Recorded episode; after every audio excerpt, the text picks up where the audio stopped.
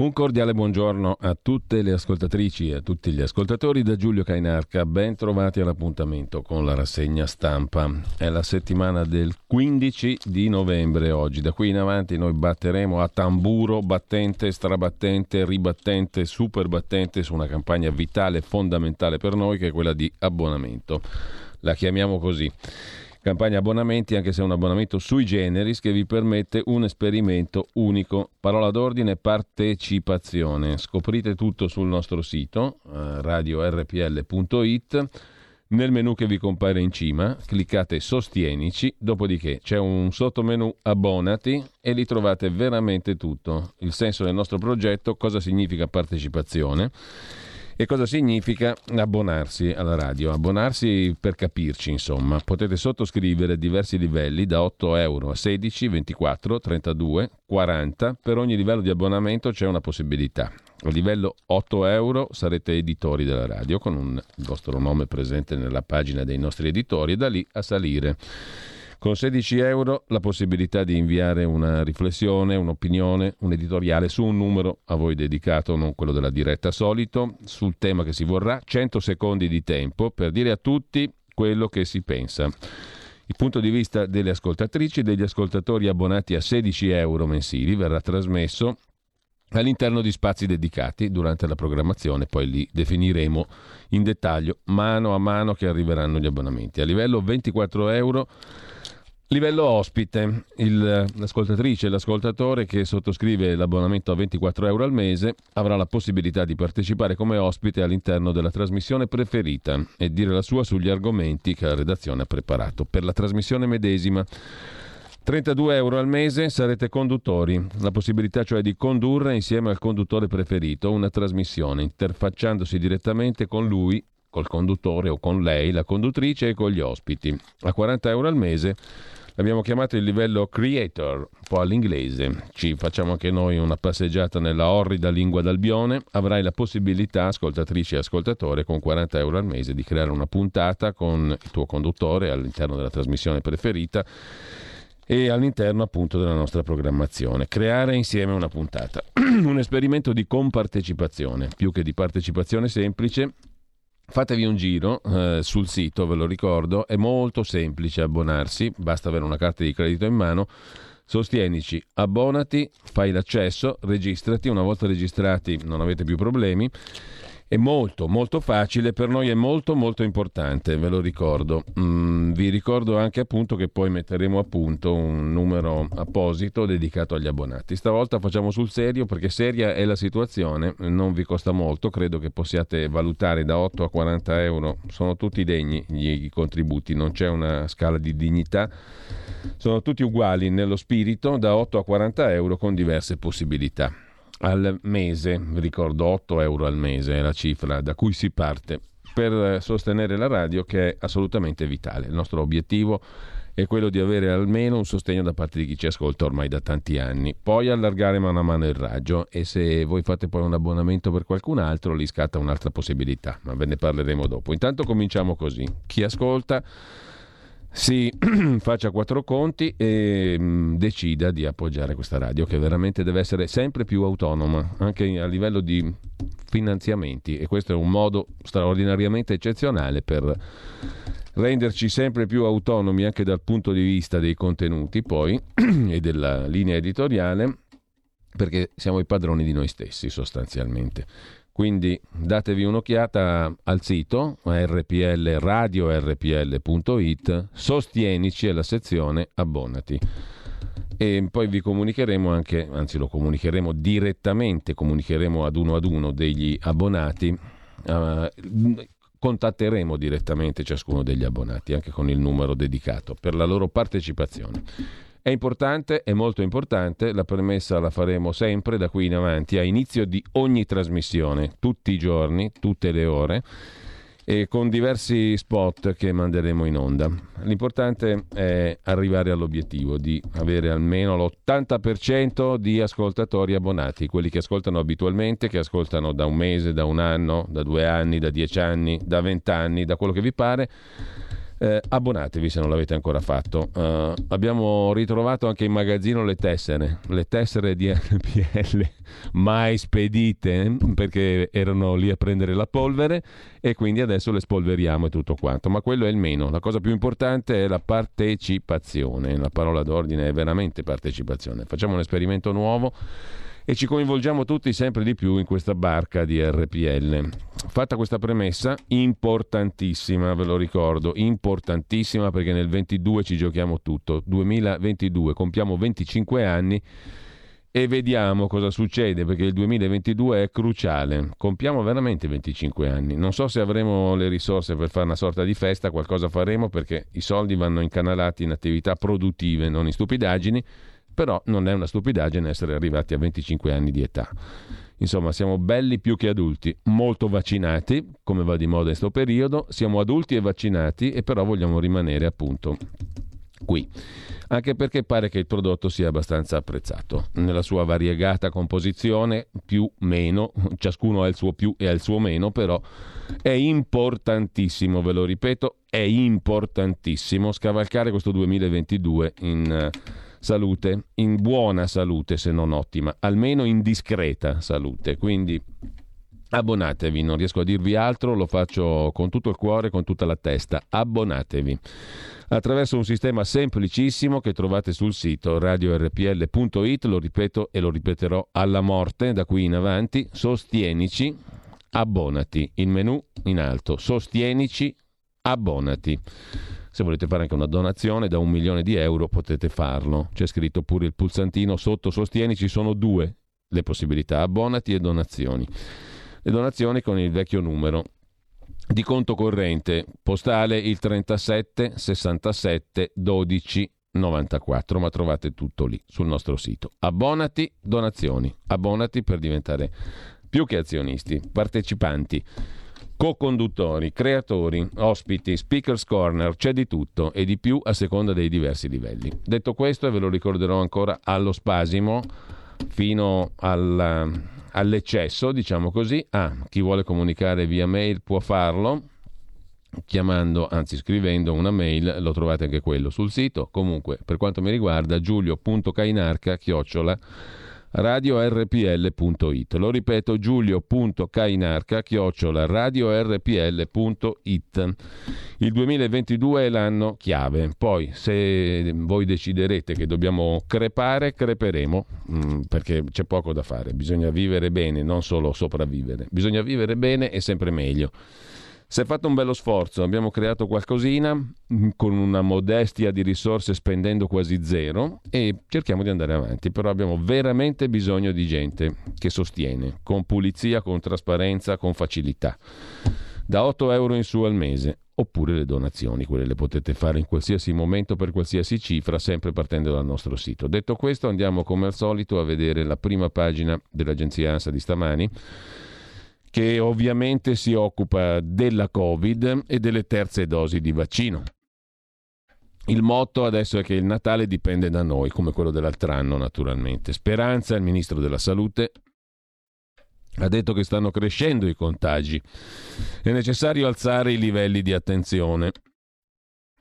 In 24 ore 7.000 e passa positivi, 36 morti. E c'è il consulente della salute del ministro Speranza, Ricciardi, il quale dice che bisogna togliere il Green Pass a chi rifiuta la terza dose. Tanto abbiamo digerito tante cose, digeriamone un'altra, giusto? Sprint sulle terze dosi. Ti tolgo il Green Pass se rifiuti la terza dose. Il tuo Green Pass doveva valere un anno, prima nove mesi, poi un anno, forse sei mesi. Adesso te lo tolgo se rifiuti la terza dose. La terza dose deve valere copre per dieci anni, ci hanno detto. Poi sono diventati cinque, diventeranno cinque settimane Ormai siamo abituati veramente a sentire di tutto. Comunque dipende da noi, eh? dipende da noi. Certo è una curiosa concezione della libertà e del dipende da noi, perché se non fai così ti bastono, però dipende da te. I Maneskin, secondo titolo, a chi gli interessa, cos'è che hanno fatto questi qua? Non si fermano più, migliore band rock agli EMA. Che cosa sono gli EMA? Non è l'Agenzia Europea del Farmaco, la European Medicine Agency, ma gli European Music Awards, i premi di MTV. la cosa riempie di orgoglio tutti eh, gli spiriti patrii Mentre in primo piano c'è anche la notizia del rilascio di Alberto Livoni, cooperante detenuto in Etiopia dal 6 novembre. La sua ONG dice restiamo in apprensione per due operatori locali ancora trattenuti in stato di fermo. L'Etiopia è in grandissimo subbuglio. Corsa per frenare il virus, tutte le strette da Bolzano a Catania, si muovono i sindaci, mercatini blindati, mascherine all'aperto, scrive l'agenzia ANSA, insomma bisogna far capire che il Natale si deve salvare, eh? è, tutto, è tutto in mano a noi, tutto a nostra responsabilità, basta obbedire. Tacere, obbedire e non combattere. Eh, in ordine sparso, ma si muovono, i sindaci delle città, grandi o piccole, non stanno fermi a guardare il trend di risalita dei contagi in attesa che a dicembre il governo decida se servono misure più severe. Salvare il Natale, scrive l'agenzia Stefani, ANSA. Ne parleremo oggi dell'agenzia Stefani nel corso della nostra rubrica La piccola città con Carla De Bernardi, non perdetela alle 9.15, salvare il Natale, momento di vita sociale e familiare più intensa, con grandi ricadute sull'economia, tra regali cenoni, acquisti importanti e tredicesime, chi ce l'ha la tredicesima è il lavoro, vuol dire evitare a tutti i costi la quarta ondata e il ritorno alle zone rosse. Senza dimenticare, scrive l'agenzia ANSA Stefani, che c'è già chi è dovuto correre ai ripari e dichiarare la zona arancione come il comune catanese di Nicolosi, in mini lockdown fino al 24 di novembre. Feste di Natale in bianco, è questo l'imperativo dei sindaci. Nella corsa all'obiettivo, gli amministratori locali sono stati rafforzati dalla direttiva della ministra dell'Interno Lamorgese, che ha detto stop ai cortei Novax e No Pass in pieno centro, che sconvolgevano le attività dei negozi e la circolazione, obbligando da ieri a percorsi alternativi concordati con le questure. Si pensa dunque a interventi a soffietto, scrive l'ANSA, su piazze storiche e luoghi della Movida, come è successo a Roma, Trastevere e Monti e dello shopping con conta persone e sbarramenti che limitano gli assembramenti. Anche il sindaco di Napoli, Gaetano Manfredi, è in campo per salvaguardare con accessi limitati alle zone di maggior richiamo la fragilità della sua città dal rischio di impennate di ricoveri e contagi. Già i mercatini di Natale in Trentino e a Verona, recita ancora l'agenzia ANSA Stefani, si stanno svolgendo all'insegna della cautela.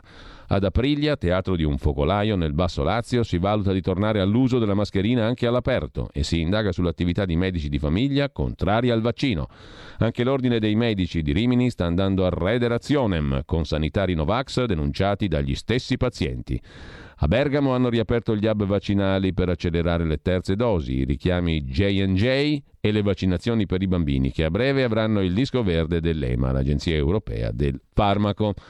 Green Pass con braccialetto ogni giorno di colore diverso, bancarelle in numero ridotto in Trentino, Alto Adige, Trento Bolzano, Rovereto. Ogni visitatore, dopo aver mostrato la certificazione sanitaria, riceve al checkpoint un nastrino da legare al polso, una sorta di lascia passare. In base all'evoluzione della curva dei contagi, ha detto il sindaco di Bolzano, Renzo Caramaschi, saranno adottate possibili restrizioni se i casi aumenteranno provvedimenti elastici per prevenire che il virus giri a briglia sciolta. Diminuiti a Bolzano gli stand del 30%, mascherina obbligatoria a Verona per le piazze dei mercatini. Il sindaco Sboarina ha firmato l'ordinanza. A Piazza dei Signori, Cortile del Tribunale, Cortile Mercato Vecchio, Ponte Pietra, Ponte Castelvecchio non entrano i no mask, un provvedimento che rafforza le misure anti-affollamento. Così. In primo piano l'agenzia Ansa Stefani di stamani. Maltempo in Sardegna, un morto, molti danni. È stato trovato morto un anziano disperso, trascinato via dall'acqua di un canale in località Porto Pino, nel territorio di Sant'Anna Arresi, nel sud dell'isola. Strade, scantinati, negozi, un centro commerciale allagati a Cagliari, crollata una casa siliqua, nubi fragili e allagamenti anche in Liguria, in Salento e in Toscana. E poi per la politica interna c'è Enrico Letta che lancia il patto dei leader con il sì di Lega e Forza Italia, un patto con il Premier Draghi e i leader degli altri partiti per mettere al sicuro la finanziaria, la legge di bilancio e dopo si potrà parlare del capo dello Stato. Tajani dice ok, Salvini dice ok, Italia Viva dice bene mettere in sicurezza i conti. Poi c'è Mattarella che si scarica i certificati online, quali si possono scaricare, scrive l'agenzia ANSA. In anteprima Mattarella ha ottenuto il certificato digitale, il presidente Mattarella ha scaricato Il primo certificato con la piattaforma Anagrafe Nazionale della Popolazione Residente. Da oggi è attivo il servizio che consente ai cittadini di ottenere certificati anagrafici online in maniera autonoma e gratuita aderendo alla piattaforma anagrafenazionale.interno.it, disponibile anche attraverso l'indirizzo anagrafenazionale.gov.it. I cittadini potranno scaricare 14 certificati per proprio conto o per un componente della propria famiglia senza recarsi allo sportello. I certificati che si possono ottenere sono quello di nascita, matrimonio, cittadinanza, esistenza in vita, residenza, residenza aire, stato civile, stato di famiglia, residenza in convivenza, stato di famiglia aire, stato di famiglia con rapporti parentela, stato libero, anagrafico di unione civile, contratto di convivenza non si dovrà pagare il bollo, saranno gratuiti in modalità multilingua per i comuni con plurilinguismo, potranno essere rilasciati anche in forma contestuale, ad esempio cittadinanza, esistenza in vita e residenza, in un unico certificato. Si accede con identità digitale, SPID, carta d'identità elettronica CNS. Se la richiesta è per un familiare, verrà mostrato l'elenco dei componenti della famiglia per cui è possibile chiedere un certificato, così l'agenzia ANSA sulla novità telematica. Infine lasciamo l'agenzia in primo piano con Boris Johnson, la COP26 è una svolta, il carbone è condannato a morte, dice il premier britannico, e poi la Procura di Santa Maria Capuavetere per la vicenda delle violenze in carcere a danno dei detenuti ha chiesto il rinvio a giudizio di 108 tra agenti e funzionari, un numero enorme. Tra i reati contestati tortura, lesioni, abuso d'autorità, falso in atto pubblico. E poi c'è il paese più avanzato d'Europa, l'Austria, che non a caso diede i Natali a quel tizio là coi baffetti, qualcuno se lo ricorderà. In Austria i Novax vanno in lockdown. L'annuncio del cancelliere austriaco, la misura è in vigore da oggi, la situazione è grave, dobbiamo aumentare il tasso di vaccinazione che è vergognosamente basso, ha detto il cancelliere austriaco Alexander Schallenberg annunciando l'entrata in vigore del lockdown per i non vaccinati. I non vaccinati potranno andare solo in farmacia o al cimitero. La situazione, ma da protagonisti però, non per visitare qualcuno, la situazione è grave, non facciamo questo passo a cuor leggero, ma purtroppo è necessario, ha detto il cancelliere austriaco Alexander Schallenberg. Il 65% della popolazione è completamente vaccinato contro il Covid, uno dei tassi più bassi dell'Europa occidentale, quello austriaco, quindi i non vaccinati in lockdown.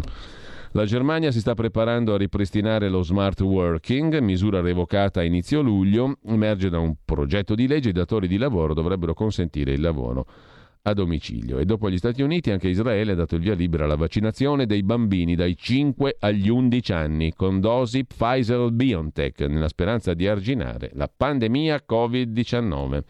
Arriverà tra poco anche il sì dell'EMA, l'autorità europea del farmaco.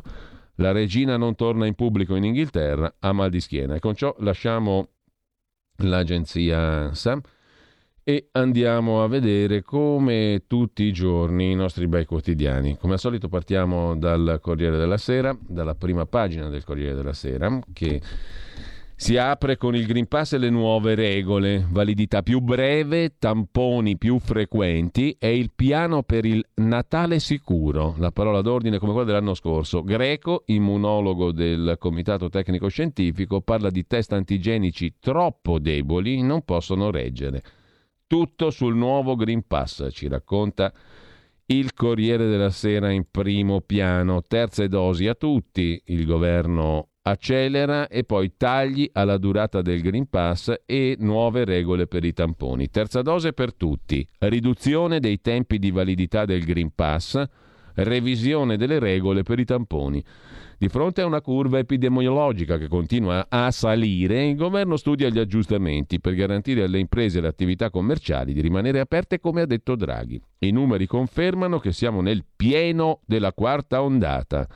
Si avvicina l'inverno, le festività natalizie, le occasioni di socialità al chiuso crescono. Il governo è costretto, costretto a potenziare il sistema di contenimento del virus. I numeri dicono che la strategia di puntare sulla campagna vaccinale e sul Green Pass ha funzionato, è presa a modello, ma, ma ora i ministri appaiono compatti nel ritenere che le modifiche siano necessarie. Allora, terza dose, dal primo dicembre si parte con i richiami per chi ha più di 40 anni.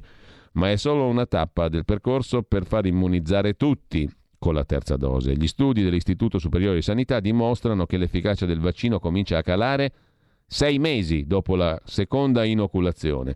Una copertura in tre fasi al momento sufficiente per sentirsi al sicuro al momento sufficiente. Ecco perché si punta a coinvolgere tutta la popolazione, intensificare il pressing. Green Pass.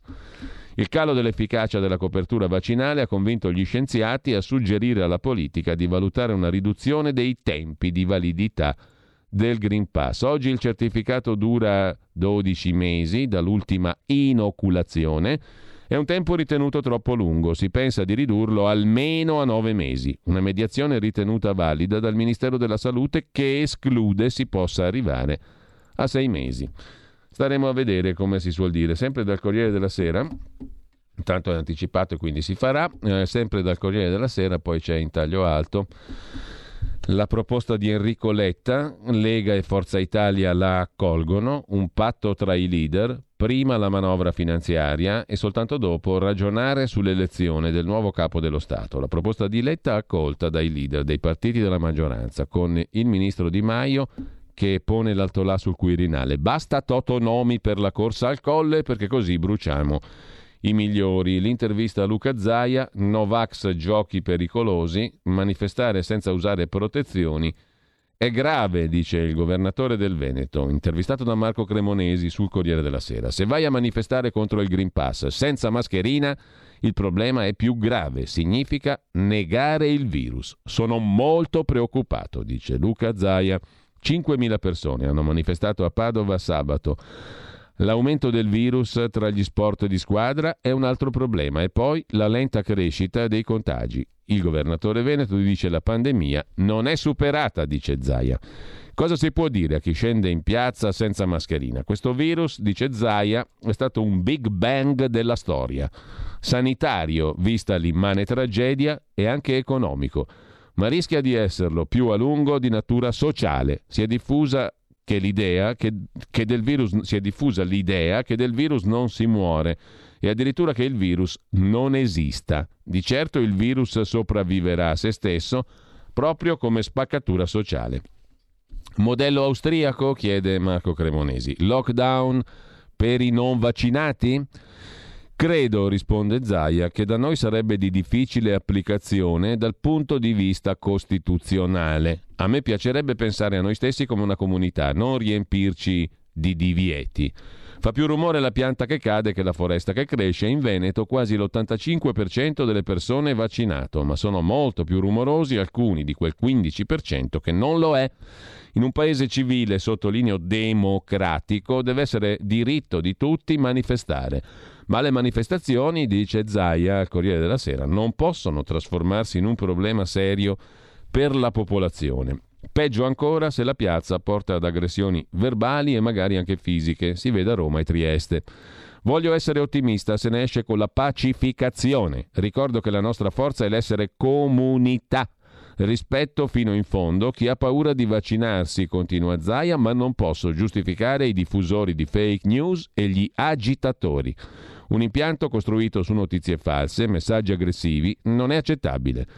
Molti dei manifestanti sono negazionisti, sì, ma è un gioco pericoloso. Vedo che chi parla alla gente, magari esponenti della comunità scientifica, riduce il Covid a un'infezione che si cura a casa. E così, nel 95% dei casi, ma il 5% dell'ospedale ha bisogno.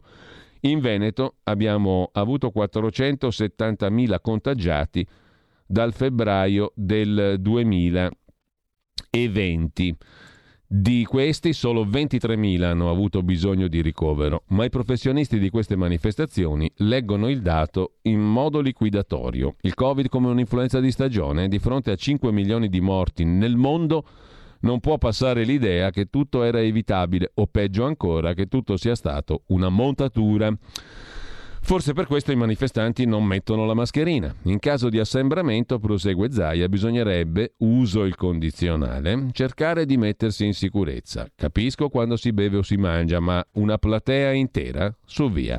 Il rischio è che si diffonda l'infezione. All'aperto sarà forse più difficile, ma in una manifestazione si crea l'aerosol Con la mascherina avresti modo di dimostrare che rispetti le regole, darebbe più valore alla manifestazione. Osservare le regole non è accettare la dittatura, ma rispettare il prossimo. Con la terza dose si aspetta altre proteste? Che le devo dire? risponde Zaia. In Veneto l'80% dei pazienti in terapia intensiva sono non vaccinati. I numeri ci confermano che siamo di fronte a un'ondata classificabile in una certa misura come pandemia dei non vaccinati. Un dato che parla da solo, ma se non si vuole prenderne atto, la terza dose è il booster necessario per il percorso vaccinale. Ma il pensare che si rinnovino le occasioni di diffusione del virus per la volontà di tirare la corda, beh, è deprimente. C'è anche il problema dei contagi. Nelle società sportive ci sono squadre che hanno mezzo team fuori gioco. Nello sport il distanziamento è quasi impossibile, conclude Zaia. Domattina alle 8 ho la riunione per fare squadre, le squadre sentinella, così come abbiamo fatto con le scuole. Io comunque continuo a credere nei test fai da te, potrebbero darci un grande aiuto. Si dice che la gente se sta bene nasconde la positività, ma il principio per me è sempre quello di dare fiducia al cittadino. Il fatto è, conclude Luca Zaia sul Corriere della Sera, che abbiamo una crescita lenta, ma è crescita. Il virus circola e come. Ha senso gettare al vento i sacrifici e il lavoro che tutti abbiamo fatto? Così Luca Zaia sul Corriere della Sera, prima pagina e pagina 5. Subito vediamo anche alla veloce gli altri titoli. In primo piano il nubifragio in Sardegna, morto un anziano trascinato dalla piena nel sud dell'isola. E poi a Glasgow, Cina e India ora spieghino l'ira del capo di COP26. Alok Sharma, presidente di COP26. Cina e India dovranno giustificarsi con i paesi in via di sviluppo per il loro voltafaccia sul carbone. Dice Alok Sharma, presidente della COP26, e Boris Johnson parla di accordo storico, ma dal summit di Glasgow emerge un'intesa al ribasso. Il data room di Milena Gabanelli oggi con Giuseppe Sarcina, lo strano fisco degli Stati Uniti, evasione, paradisi fiscali e riciclaggio, tutto quello che gli Stati Uniti non dicono, l'articolo di fondo del Corriere della Sera a firma del professor Sabino Cassese, giudice emerito della Corte Costituzionale, il colle e la febbre dei partiti, la grande attesa sul prossimo Presidente della Repubblica.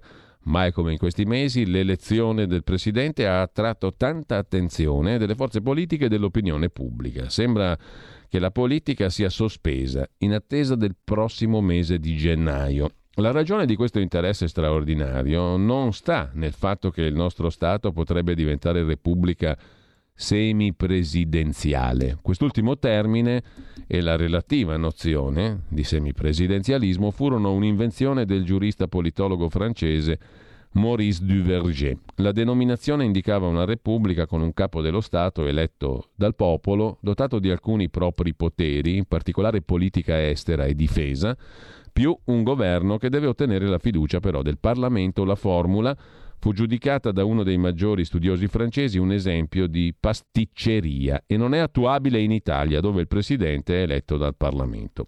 È, è vero invece che emerge un che un regime presidenziale, scrive Cassese, è reso possibile dalla lettera e dallo spirito della Costituzione. Insomma, il eh, Presidente della Repubblica come tornante essenziale, non tanto perché si vada verso il semipresidenzialismo, bisogna cambiare la Costituzione, scrive eh, Cassese, si parla della prossima elezione per il contesto che dovrà gestire il Presidente. Ora il Paese è frammentato come non era mai stato prima. L'attuale rappresentanza parlamentare è composta in modo diverso da quella che potrebbe produrre il voto. Il Capo dello Stato deve poter svolgere tutti i propri compiti, per esempio quello al vertice del Consiglio Superiore della Magistratura.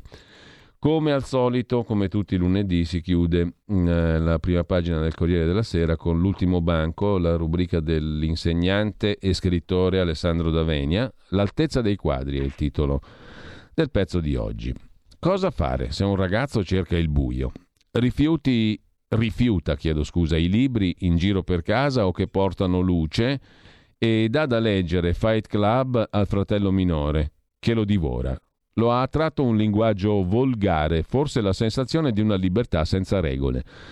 Cercherò di ascoltare le sue impressioni, ma non sarà facile. Ho letto L'appello, me lo ha regalato quello stesso figlio, ma lui non ha intenzione di leggerlo. In tante lettere, come questa, di una madre amareggiata, scrive Davenia, mi viene chiesta la soluzione educativa ideale. Rispondo sempre non lo so, ma la soluzione ideale siete voi. Il manuale del perfetto educatore fa perdere di vista e di vita il presente, che nel suo darsi faticoso è l'unico spazio educativo efficace. Educare non è costringere la vita in una regola o idea, ma aiutare la vita a fiorire. Le soluzioni sono celate nelle occasioni. Se l'educatore non vive come fallimento personale e conseguente sterile senso di colpa la sfida lanciata dal bambino adolescente, potrà trasformarla in occasione di crescita di sé, sono loro a far maturare noi, e dell'altro. Di che cosa ha bisogno adesso? Loro mettono alla prova le nostre verità per capire se sono regole vuote o fondamento solido per vivere felici. Dice uno scrittore, di cui amo la lucidità, L'altro giorno ho appeso un quadro e ho chiesto a mio figlio, che ha tre anni, se andava bene. No, mi ha risposto seccato. Devi metterlo lì. E indicava un punto molto più vicino a terra. Aveva ragione, era lì che andava messo perché lui potesse vederlo bene. Nel mondo dei bambini tutti i quadri sono appesi troppo in alto. La citazione che fa uh, Alessandro D'Avenia uh, di questo brano. Ed ecco, continua lo scrittore, che all'educatore ideale si pone il problema a che altezza è giusto appendere i quadri? C'è chi sceglie il compromesso in nome dell'armonia e attacca i quadri a metà tra il pavimento e l'altezza di prima, così che entrambe le parti vedranno ugualmente male. Oppure c'è l'educatore che smette di avere una vita propria da quando ha dei figli e appenderà i quadri così bassi che i genitori saranno costretti a mettersi in ginocchio per vederli. E infine c'è il tiranno che, a fini educativi, appende i quadri appena sotto al soffitto per tutto ciò che ha patito da bambino. Ma quel che più interessa è la reazione del vero educatore. È lecito supporre che lascerà il quadro all'altezza a cui sta meglio e insegnerà al bambino a usare la sedia in modo adeguato, così scrive Stig Dagerman nel libro Difficoltà dei genitori. Le scelte educative ideali, commenta a questo punto Alessandro Davenia, sono quelle in cui la crisi diventa ispirazione per il nuovo, anziché ripetizione stanca di abitudini e regole che magari noi per primi non viviamo. Esempio, come può un ragazzo moderare l'uso del cellulare se chi lo educa fa il contrario? Nello stesso scritto, Dagerman racconta di una coppia i cui figli piccoli non vogliono dormire, continuano a saltare sul letto. Il padre li minaccia di portarli fuori nel buio per una passeggiata. Fuori pioveva, c'era buio pesto. Finalmente si fece silenzio nella camera dei bambini. Salvi. Sospirarono di sollievo i genitori finché non scoprirono la causa del silenzio. I bambini si erano precipitati a vestirsi per andare a fare la passeggiata promessa. Non restava che rassegnarsi a uscire alla pioggia al buio. I bambini erano svegli e il tonto padre capì che quella che per lui doveva essere una punizione era stata accolta da loro come una fantastica avventura.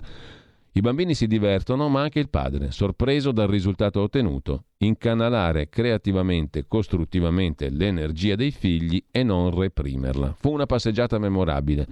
Quando erano rientrati, i bambini si erano addormentati all'istante. Lui era rimasto alzato a meditare sull'educazione dei figli. Conclude il nostro Alessandro D'Avenia. Per educare bisogna meditare sulla follia, tra virgolette, dei ragazzi, cercando nell'occasione e non nella regola la soluzione che allarga il senso della vita. Così, più che correggere i sentimenti dei figli per Fight Club, marito e moglie potrebbero leggere il libro di Palaniok per cogliere dove incanalare l'energia distruttiva che seduce l'adolescente, il quale distrugge solo quando non riesce a creare e poi osare, sfidando la libertà sregolata di una narrazione in cui la violenza è protesta contro un sistema che rende schiavi. Vivere una giornata senza regole in cui i genitori non fanno la spesa, non cucinano, staccano la luce di cui pagano la bolletta e se i figli si ribellano rispondono a parolacce o col bastone in mano. Trasformare casa in un fight club è certo rischioso, ma gli effetti potrebbero sorprendere. La realtà educa, regole e parole non bastano mai.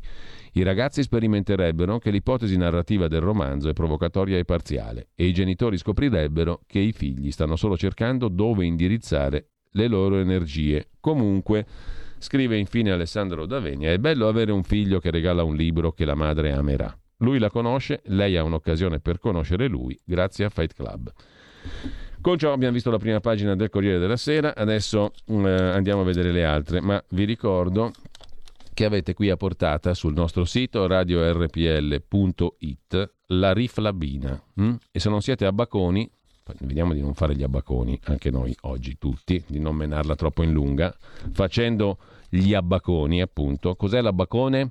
E lo scoprirete sicuramente, mm, però eh, senza fare gli abbaconi scopriamo la riflabina sul sito radiorpl.it, sezione Sostienici e poi o doni un milione di euro o ti abboni a 8 euro al mese, da 8 a 40. Quindi la riflabina ce l'abbiamo qua, sotto mano. E vediamo di non fare ciascuno di noi l'abbacone, giusto? Intanto andiamo a vedere anche le altre prime pagine velocissimamente perché sono già le 8.05. Po' farbacco. La Repubblica apre la sua prima pagina con la svolta green dei mercati. Banche, fondi multinazionali scommettono sull'economia verde nonostante l'esito della COP26. Gli investimenti cosiddetti responsabili, svolta green, passeranno da 38 mila miliardi a 53 mila miliardi all'anno nel mondo entro il 2025. Il ministro italiano della transizione ecologica Cingolani dice l'India ci ha messo spalle al muro, abbiamo fatto il possibile. Per la politica, Berlusconi spacca il centrodestra e propone Draghi oltre il 2023. Così Silvio Berlusconi mentre Trump cercò a Roma sponde per ribaltare l'esito del voto. Il Pentagono, per ordine della Casa Bianca di Donald Trump, aveva indagato sull'Italia, sospettata di aver truccato le presidenziali americane dell'anno scorso a favore di Joe Biden. A pagina 19 viene ripresa questa questione che non è affatto nuova, era già uscita Trump, il voto, QAnon, la strana indagine americana a caccia dell'Italy Gate. Un libro racconta l'inchiesta del Pentagono, nata da una teoria complottista che coinvolge Leonardo Finmeccanica, il governo Conte e due hacker arrestati a Napoli. Satelliti italiani usati per truccare le elezioni. L'autore Jonathan Carl parla di una storia assurda, però messa su e fatta camminare da Donald Trump tra le tante buzzurraggini e nequizie fatte da Trump. Mentre sempre dalla prima pagina di Repubblica, Forza Nuova reclutava violenti nelle chat no vax. Lasciamo Repubblica, andiamo alla prima pagina della stampa di Torino. La stampa apre stamani con la questione di Letta che propone un patto sulla manovra e la destra dice sì a Enrico Letta al patto sulla finanziaria centrodestra di governo si siede al tavolo con Enrico Letta. Il vertice sulla manovra trova consensi unanimi. Ci sono 8 miliardi da spendere e si può evitare per una volta di lasciare tutte le decisioni nelle mani di Draghi. Asse fra il Premier e i cattolici, intanto in difesa del reddito di cittadinanza. Tajani e Salvini dicono subito il tavolo sull'economia, ma la Lega insiste per tagliare i fondi. Al reddito di cittadinanza, fibrillazioni per Renzi che teme per la compattezza di Italia Viva che sta perdendo i pezzi, mentre con lo pseudonimo di Montesquieu, un illustre analista ci propone dalla stampa un'idea. È venuta l'ora di una donna al Quirinale. Segue intervista a Rosy Bindi. Io presidente? Non può succedere, i partiti non vogliono. Arriverà Marta Cartabia? Punto di domanda. Poi ancora la pandemia, allarme degli scienziati, serve una stretta subito perché tra 40 giorni è Natale gli scienziati sono in allarme, il rischio è che il Natale non possa essere vissuto in libertà e sottolinea ancora la stampa con Eugenia Tognotti, il paese non si divida sul vaccino ai bambini. Sì, no, ni, assolutamente no, giù le mani dai bambini fino ai violenti propositi riportati dai cronisti che seguono le manifestazioni Novax. Vacciniamo i bambini e fine del discorso. Uh, sempre in prima pagina poi sulla stampa di Torino, l'Etiopia. Un incubo di un altro Ruanda, quello che si prospetta in Etiopia, secondo il reportage di Domenico Quirico. Imbracciate tutte le armi, unitevi al nostro eroico esercito, vendichiamoci, schiacciamo i codardi, i maligni e i traditori. Questo è il furore accecato. È un furore accecato quello che l'impossibile premio Nobel per la pace primo ministro etiope Abiy Ahmed scaglia contro i suoi nemici, i tigrini, e i loro alleati Galla che avanzano verso Addis Abeba.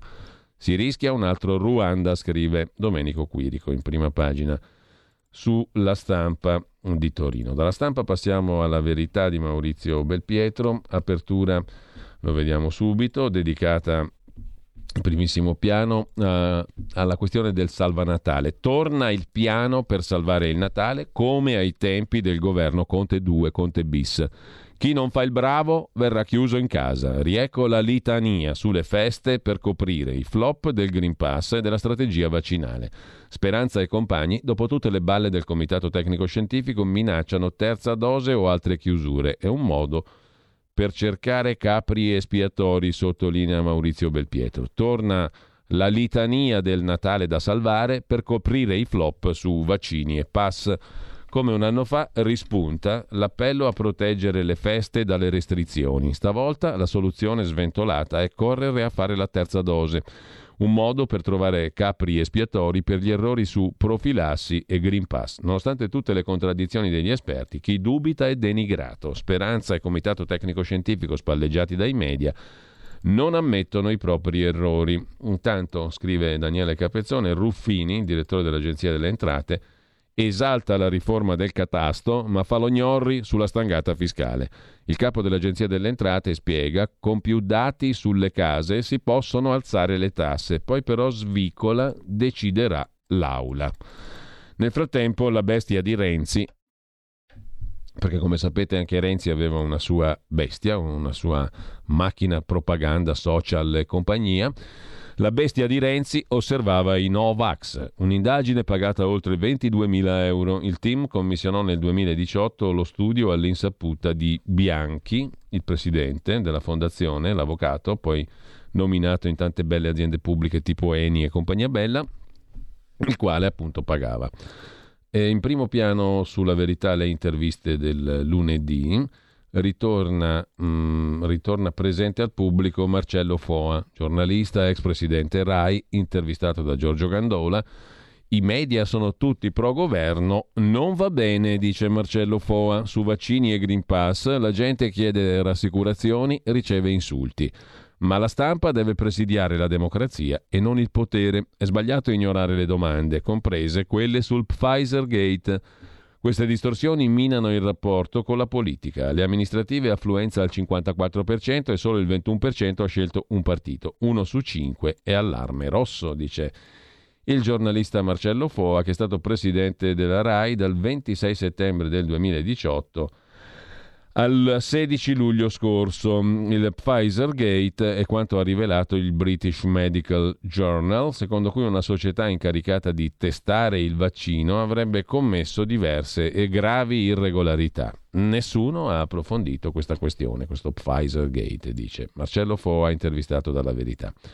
Tra le interviste del lunedì, Don Floriano Pellegrini, prete che fece pregare la piazza di Trieste, sono contro il pass perché resto vicino al mio popolo. E poi l'ex giudice Francesco Morcavallo fu giudice del Tribunale dei minori di Bologna, adesso è avvocato dei bambini rubati. Lo sentimmo qui a RPL tempo fa, torneremo a risentirlo. Tra gli imputati di Bibbiano i grandi assenti sono i giudici, dice l'avvocato ex giudice Francesco Morcavallo. Ipocrisia che il Ministero della Giustizia si dica parte offesa. Da anni i tribunali, invece di accertare i fatti, si consegnano ad esperti come Foti, condannato in primo grado, mai ravvisato un movente ideologico. Sono i soldi a trainare tutto. In queste storie c'è un giro d'affari che non era immaginabile prima del caso della Valdenza dei bambini di Bibbiano.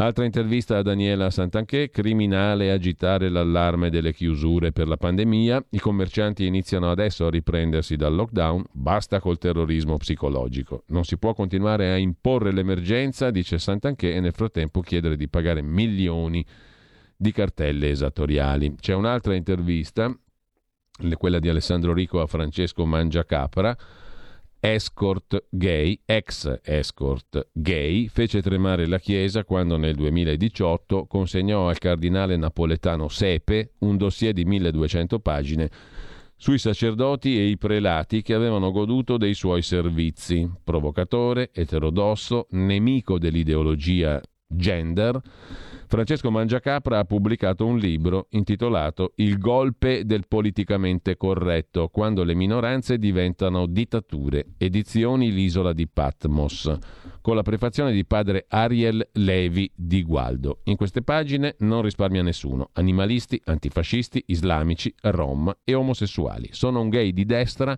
sono discriminato dalla lobby arcobaleno. Dice alla verità l'uomo che fece tremare la Chiesa con le sue rivelazioni. Dico no all'ideologia gender a scuola e gli attivisti mi minacciano.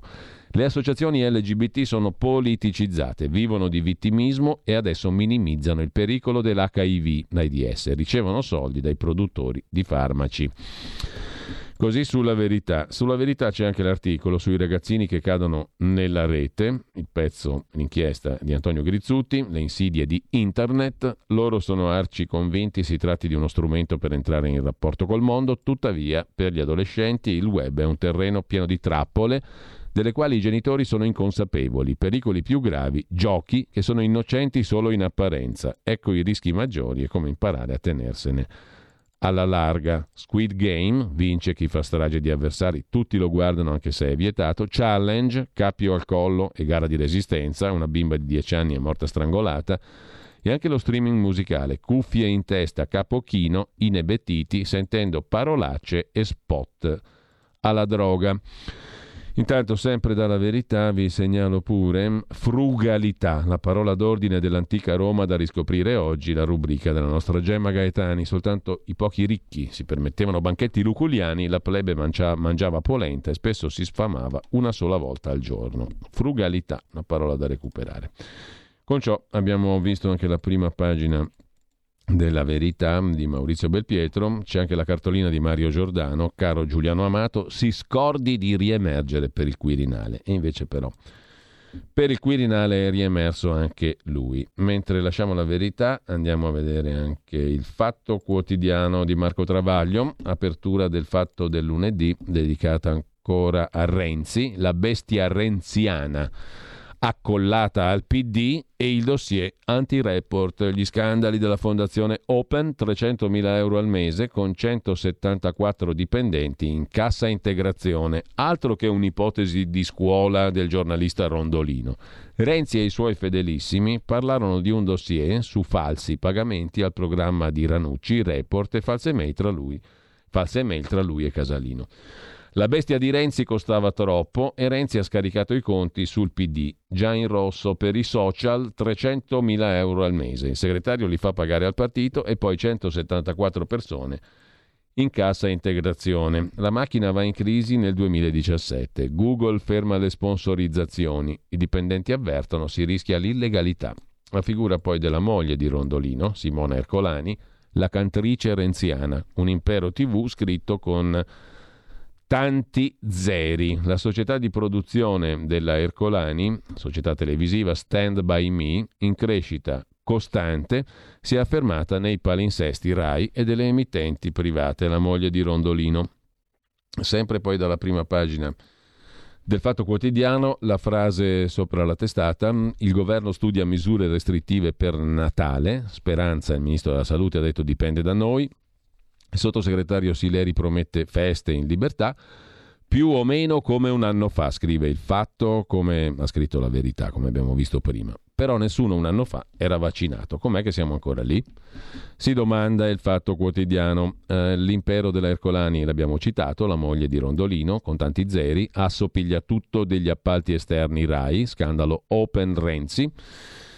Nasce poi Frankenpipe, il gasdotto mostro che terrorizza gli Stati Uniti. Frankenpipe, inchiesta di Mediapart, la rivolta dei Verdi a Filadelfia, negli Stati Uniti. Per quanto concerne il fatto economico del lunedì, l'ombra di Mario Draghi su Gentiloni, ribattezzato Ermoviola, è uno dei suoi soprannomi, ora si deve riformare il patto di stabilità il commissario europeo Gentiloni non toccherà palla. Tutti i suoi mai chiariti interessi finanziari li ripercorre Ivo Caizzi a pagina 10 e a pagina 11 del Fatto Quotidiano di oggi. Gentiloni Story è il titolo del pezzo. La poltrona non è il potere. L'Unione Europea amara di Paolo Gentiloni, Ermoviola, la carriera europea all'ombra di Berlino e Parigi del commissario dell'economia. Ora si deve riformare il patto di stabilità e con Mario Draghi a Roma lui non toccherà palla.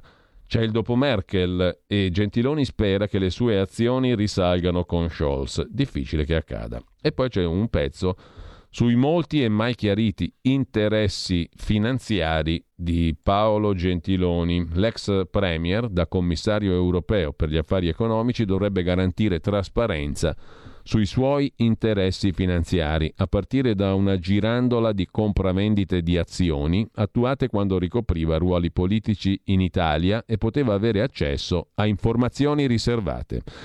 Il Fatto Quotidiano ha dato a Gentiloni l'opportunità di far luce sui suoi titoli azionari, partendo da quando era ministro degli esteri e chiarendo se è iscritto al fondo previdenziale privatizzato e privilegiato IMPG1, quello dei giornalisti, che il governo Draghi intende salvare accollandolo alla collettività. Ha preso tempo Gentiloni in linea col suo soprannome Ermoviola e poi ha detto di no. Da candidato a commissario dell'Unione Europea aveva rischiato di saltare per il vizietto del politico che investe in borsa. Prima dell'audizione di verifica all'Europarlamento dovette promettere di vendere tutti i titoli e le quote di fondi di investimento per evitare conflitti di interessi. Agli eurodeputati sarebbero potuti bastare i suoi 111.000 euro in azioni Amazon, la multinazionale statunitense che da commissario europeo avrebbe dovuto mettere nel mirino per le note questioni fiscali. Ma Gentiloni, oltre a 111.000 euro di titoli Amazon, possedeva altri titoli quotati nelle borse, in Italia e all'estero alcuni imbarazzanti per un politico eurosocialista, come Eni, Enel, Expedia, Essilor Luxottica, Louis Vuitton LVMH, Diasorin, Experian, Campari e fondi di investimento attivi sui mercati europei, americani e perfino paesi emergenti. Si seppe che aveva comprato e venduto azioni poi di Microsoft, Nestlé, Unicredit, Total, Saint-Gobain, Ferragamo, Ferrari, BASF, BioOn, Amplifon, Cucinelli, Tecnogym, Nexi, quella delle carte di credito. Le permissive norme italiane lo consentivano. Ma visto che a Bruxelles ha dovuto vendere tutti i titoli, la legislazione italiana non andrebbe forse adeguata? E dove ha collocato Gentiloni l'ingente liquidità ricavata dalle vendite di azioni? Chi la gestisce? Quanto ha guadagnato o ha perso sui singoli titoli? Sarebbero informazioni importanti per i cittadini per capire se c'è o no conflitto di interesse e altri comportamenti inopportuni per un membro della Commissione europea come per ogni politico, scrive il Fatto Quotidiano su Gentiloni. Tra gli altri titoli il bilancio di Glasgow, flop 26 sul clima, e poi ad Avellino vendono all'asta le tessere del Partito Democratico. È la denuncia di Franco Vittoria, intervistato dal Fatto Quotidiano di oggi, a pagina 5, il miracolo di Avellino. Eh, Caroletta, 6.000 tessere in una notte e il PD finisce all'asta Miracolo in Irpinia. In una sola notte 6.000 cittadini, senza sapere nulla l'uno dell'altro, hanno deciso di mm, sostenere lo sforzo riformatore del partito guidato da Enrico Letta. Tutti insieme, ciascuno con la sua carta ricaricabile, hanno deciso di ricaricare il PD con un bonifico da 22 euro. Io sogno che questo possa accadere per la nostra radio, per Radio RPL. 6.000 abbonamenti, ma io ci faccio la firma, 6.000 abbonamenti, questo è l'obiettivo, come il PD ad Avellino. Dobbiamo fare come il PD ad Avellino e arrivare a 6.000 abbonamenti in un botto, anche meno di 22 euro, eh? potete partire da 8 euro fino a 40 però per la verità, 8, 16, 24, 32, 40, sono 5 opzioni, 5 diversi livelli di partecipazione, ma vogliamo superare almeno il PD di Avellino? In Irpinia, incredibile, qui in una botta sola 6.000 ricariche da 22 euro, 6.000 abbonamenti al PD da 22 euro. Vogliamo essere da meno? In tutta Italia, no solo da Avellino, in tutta Italia la denuncia arriva sul Fatto Quotidiano di oggi. Franco Vittoria insegna alla Facoltà di Scienze Politiche di Napoli, la Federico II, è militante attivo e dirigente del PD, è stato segretario anche del PD di Avellino e tuttora membro della direzione nazionale. Ha denunciato il carico sospetto di 6.000 tessere tutte in un botto. tutte con la carta ricaricabile da parte di ciascun cittadino. In una notte sola 6.000 tessere al PD. In 4.000, 4.000 iscritti la sera, 10.400 al mattino, 280.000 euro sono entrati al partito. Ragazzi, ma dobbiamo superarlo il PD di Avellino o no, come ascoltatori di RPL e ascoltatrici? Sotto ragazzi, trovate la vostra riflabina dentro il sito di radiorpl.it, sezione Sostienici, menu abbonati, oppure donazioni, eh, anche le donazioni non fanno schifo. Però abbonati è diverso. Eh, leggete tutto sul sito di radiorpl.it, sezione Sostienici. Trovate la vostra riflabina. Non fate gli abbaconi e peraltro al 346 64 27 756 Potete mh, mm, anche mh, mm, dirci se avete scoperto cosa significa abbacone e cosa significa riflabina. Riflabina la trovate assolutissimamente sul nostro sito radiorpl.it radiorpl.it sezione sostienici. Lì trovate la vostra riflabina e così eviterete la sorte dell'abbacone senza alcun dubbio, cioè non perdiamo troppo tempo. Mm? Cosa vuol dire abbacone? Cosa vuol dire riflabina? Possiamo giocarci sopra. E poi ragazzi dite la vostra sulla campagna, sulla campagna di abbonamenti. Avete letto? Avete letto il sito eh, radiorpl.it? Abbonati, la proposta che vi facciamo sotto la sezione Sostienici. Avete letto tutto quanto? Editore, speakers corner, ospite, conduttore o creator, cioè i diversi livelli a cui potete abbonarvi da 8 a 40 euro al mese. Fateci sapere cosa ne pensate, perché è un esperimento unico, questo al di là degli scherzi e delle stupidaggini, è un esperimento unico in tutto il panorama della nostra informazione. Allora eh, ci risentiamo, dobbiamo battere peraltro, il, dobbiamo assolutamente battere il PD di Avellino, ma ci scherzate? Cioè, in, eh, in una nottata questi fanno 6.000 abbonamenti, 280.000 euro. E noi non ce la facciamo a farla in una settimana, 6.000 abbonamenti, ma è una cosa dell'altro mondo. Intanto lasciamo la prima pagina del Fatto Quotidiano. Guai se Torino regala ai privati la cavallerizza. A pagina 16 il servizio del Fatto di oggi sulla cavallerizza di Torino, la cavallerizza reale che va all'asta. Progettata nel 1740, l'edificio è parte delle residenze Sabaude di Torino. Franceschini intervenga. Vendesi patrimonio dell'umanità, scrive il critico d'arte Tommaso Montanari. Lasciamo però il Fatto Quotidiano, come vi dicevo dicevo, andiamo a vedere il giornale, veloci veloci perché sono già le 8.27, accidenti, il tempo è sempre tiranno. Le 8.27, il giornale parla di una strana epidemia al sud. Sanità o assenteismo? Nel 2021 raddoppiati i certificati di malattia e nonostante la pioggia di sussidi, la qualità della vita nel meridione crolla.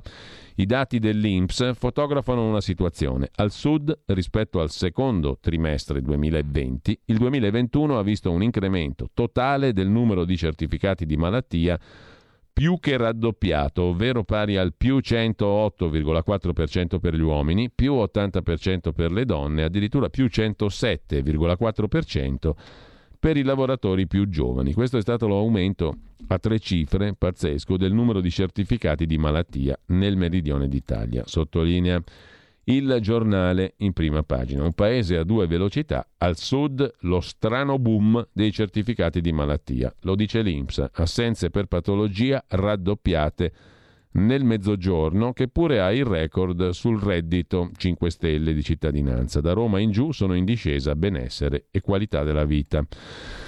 Per la politica, dieci anni dopo il ribaltone, Berlusconi blinda il governo e rilancia il ruolo di Draghi e osserva Francesco Forte. Monti riscrive la sua storia. L'Europa ci toglieva l'ossigeno, ha detto Mario Monti a dieci anni dal golpe, riscrivendo la storia. L'Europa ci soffocava, ha detto Mario Monti. Nel 2011 l'inizio dell'austerità, dopo la cacciata di Berlusconi, dell'austerità proprio Monti fu sostenitore, ricorda Francesco Forte sul giornale. Eh, I dubbi dei partiti sulla manovra patto o battaglia con il Quirinale sullo sfondo, scrive il giornale, poi Natale libero con il pass. Il lockdown non tornerà. Il eh, Comitato Tecnico Scientifico con il suo componente siciliano fa sapere che i casi non spaventano. Vedremo. Con questo ci fermiamo un attimo. Stai ascoltando RPL. La tua voce libera, senza filtri né censura. La tua radio. Hai sentito? Le radio italiane si mettono insieme per amore. Per amore della radio. Una grande storia meritava uno straordinario futuro. Nasce l'app Radio Player Italia 140 stazioni in una sola rete. Scegli la tua preferita e ascolta il suono perfetto del digitale. Gratis, senza registrazione, senza interruzioni. Compatibile con tutti i device. Naviga, esplora e scopri l'universo dell'audio. Ti sorprenderà. Scarica Radio Player Italia. Il futuro batte con la radio nel cuore. Anche RPL è disponibile su Radio Player Italia.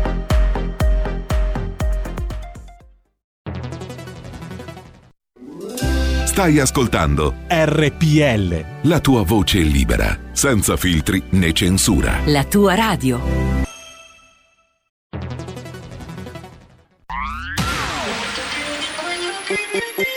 Un suono così non l'hai mai sentito, baby. Da Plus molto più di quello che credevi. Programmi, musica, multimedialità da Plus suono nuovo di alta qualità. Digital Radio, il suono perfetto. Dub Plus. Anche RPL, la tua radio, è in Digital Radio. Dal 1849 Brescia è la leonessa d'Italia perché Brescia, i bresciani e le aziende bresciane non mollano mai. La Sargom di Rodengo Saiano Brescianissima è sempre più forte per vendere, lavorare e trasformare articoli gomma plastica tecnico-industriali. Alla Sargom potete inoltre trovare tubi gomma e plastica per aspirazione mandata aria, acqua, acidi, solventi e abrasivi, le cui caratteristiche e schede tecniche sono nel sito www.sargom.it. Grazie Brescia, da Sargom Rodengo Saiano, Brescia. Stai ascoltando RPL. La tua voce libera, senza filtri né censura. La tua radio. Il meteo.it presenta le previsioni del giorno. Circolazione depressionaria sull'Italia, ciò determinerà oltre ad una diffusa nuvolosità anche diverse piogge nel corso della giornata. Al mattino cieli irregolarmente nuvolosi o coperti sulla maggior parte del territorio nazionale con precipitazioni più probabili al nord-ovest, sull'Alto Tirreno e sulla Sardegna, ma via via anche sulla fascia centrale adriatica del paese. Meglio altrove. Nel pomeriggio la situazione è destinata a rimanere sostanzialmente invariata. Le previsioni di ilmeteo.it tornano più tardi. Un saluto da Andrea Garbinato. Avete ascoltato le previsioni del giorno. E come al solito apriamo adesso una piccola finestra su quello che avviene dopo di noi. E dopo di noi alle 9.30, dopo la rassegna stampa, Francesco Borgonovo con la sua rubrica La bomba umana. Quest'oggi parlerà con Adriano Segatori, psichiatra e giornalista, sui temi delle dipendenze da droghe e della pandemia Covid-19. Alle 10.30, come sempre, Zoom con Antonino Danna, poi vedremo meglio i contenuti della trasmissione di oggi e poi alle 12 come tutti i lunedì, eh, Moira Romano con il suo talk live, oggi dedicato. Intanto saluto Moira Romano che dovrebbe già essere in buongiorno, collegamento con Ciao, noi. Giulio, buongiorno a tutti. Ciao Moira, buona giornata. Ciao. Oggi il tema è quello del narcisismo. Il post sulla Esatto. nostra pagina Facebook eh, lo introduce con il bellissimo quadro di Caravaggio. Di Caravaggio. Mm. Sì, allora, narcisismo, sì, esatto, nel campo aspe- affettivo, quindi si parlerà anche di manipolatori e manipolatrici, perché esistono anche non solo, perché di solito molte volte nel campo affettivo si pensa sempre all'uomo, però in realtà ci sono anche le donne, no? un po' narcisiste, un po' manimo- manipolatrice, quindi ci sarà una dottoressa laureata in psicologia e poi una giornalista e scrittrice lei è stata vittima di narcisismo, aveva un, um, un fidanzato, un compagno e da lì ha scritto un libro e quindi ci parlerà un pochino della sua esperienza, della sua testimonianza e poi eh, invece nel campo medico c'è appunto questa psicologa che spiegherà esattamente i tipi di narcisismo che ci sono. Quindi molto interessante perché purtroppo al giorno d'oggi ci sono veramente tante persone con questa patologia e quindi è un modo per sensibilizzare un po' le persone. Bene, allora tema interessante, ospiti sì. adatte e grazie a esatto. Moira Romano alle ore grazie 12. Dalle 12 Ciao, alle 13. A, a più tardi. Eh, tra le, i vari appuntamenti di oggi, alle 15.35, nel punto politico di Pierluigi Pellegrini, Paola Severini Melograni si ragiona del potere nelle sue diverse manifestazioni, politico, economico, religioso, militare, un argomento che lo storico Piero Melograni ebbe modo di approfondire come studioso ma anche come intellettuale impegnato, iscritto nel PC nel 1946 a 16 anni, ne esce nel 1956 dopo aver scritto il manifesto dei 101 in contestazione alle repressioni sovietiche in Ungheria. Nel 1996 Melograni diventa parlamentare indipendente nelle fila di Forza Italia e comunque rimane lo studioso di storia che tutti, molti conoscono per la verità. E, ehm, di questo si parlerà alle 15.35 eh, oggi pomeriggio. Intanto noi torniamo ai quotidiani di oggi. Ci mancava la prima pagina del foglio, poi andiamo a vedere anche il giornale. Il foglio oggi apre con un lungo articolo, come tutti i lunedì, oggi firmato da Erme Santonucci e dedicato a Matteo Renzi. Sotto assedio, l'inchiesta sulla fondazione Open di Renzi è soltanto l'ultimo di una lunga serie di procedimenti penali aperti nei confronti di Renzi, dei suoi familiari e collaboratori, caratterizzati da frequenti anomalie. Un modello di gogna mediatico-giudiziaria che corrode la democrazia, scrive il foglio eh, che dedica l'apertura e le prime tre pagine a questo articolone lunghissimo su Renzi, sulle indagini intorno alla fondazione Open di Renzi e tutto il resto. Mentre i due direttori, cioè Cerasa e Ferrara, si occupano rispettivamente della sfida di dare un futuro al paese, all'Italia, un paese di giovani responsabili, la sfida è dargli un futuro, su 79, sono 79,2 su 100 i ragazzi tra 18 e 24 anni che si sono vaccinati in Italia, il numero più alto tra i grandi paesi europei. Hanno dimostrato capacità di adattamento e fiducia nella scienza. Poche lagne e molti fatti, la politica se ne ricordi. Uno spritz col Campari alla salute di Draghi è il titolo invece del pezzo di Giuliano Ferrara. Il Premier fa bene a ridicolizzare il chiacchiericcio sulle sue intenzioni Riguardo al Quirinale, per la corsa al colle c'è un metodo che va rispettato, anche se sarebbe ora di cambiarlo. Ha fatto la battuta sul Campari, Draghi, e sullo spritz. Ha detto che lui non lo beve con l'Aperol ma col Campari, perché il suo barista ha raccontato che ha parlato con la moglie di Draghi che va al bar e gli ha detto la moglie di Draghi che sicuramente il marito, cioè il presidente del Consiglio, Draghi, sarebbe diventato presidente della Repubblica e lo ha detto durante i Campari, durante anzi gli spritz all'Aperol che beve anche un paio alla volta il buon Draghi. Eh, e Draghi ha detto no, non bevo l'Aperol, bevo il Campari.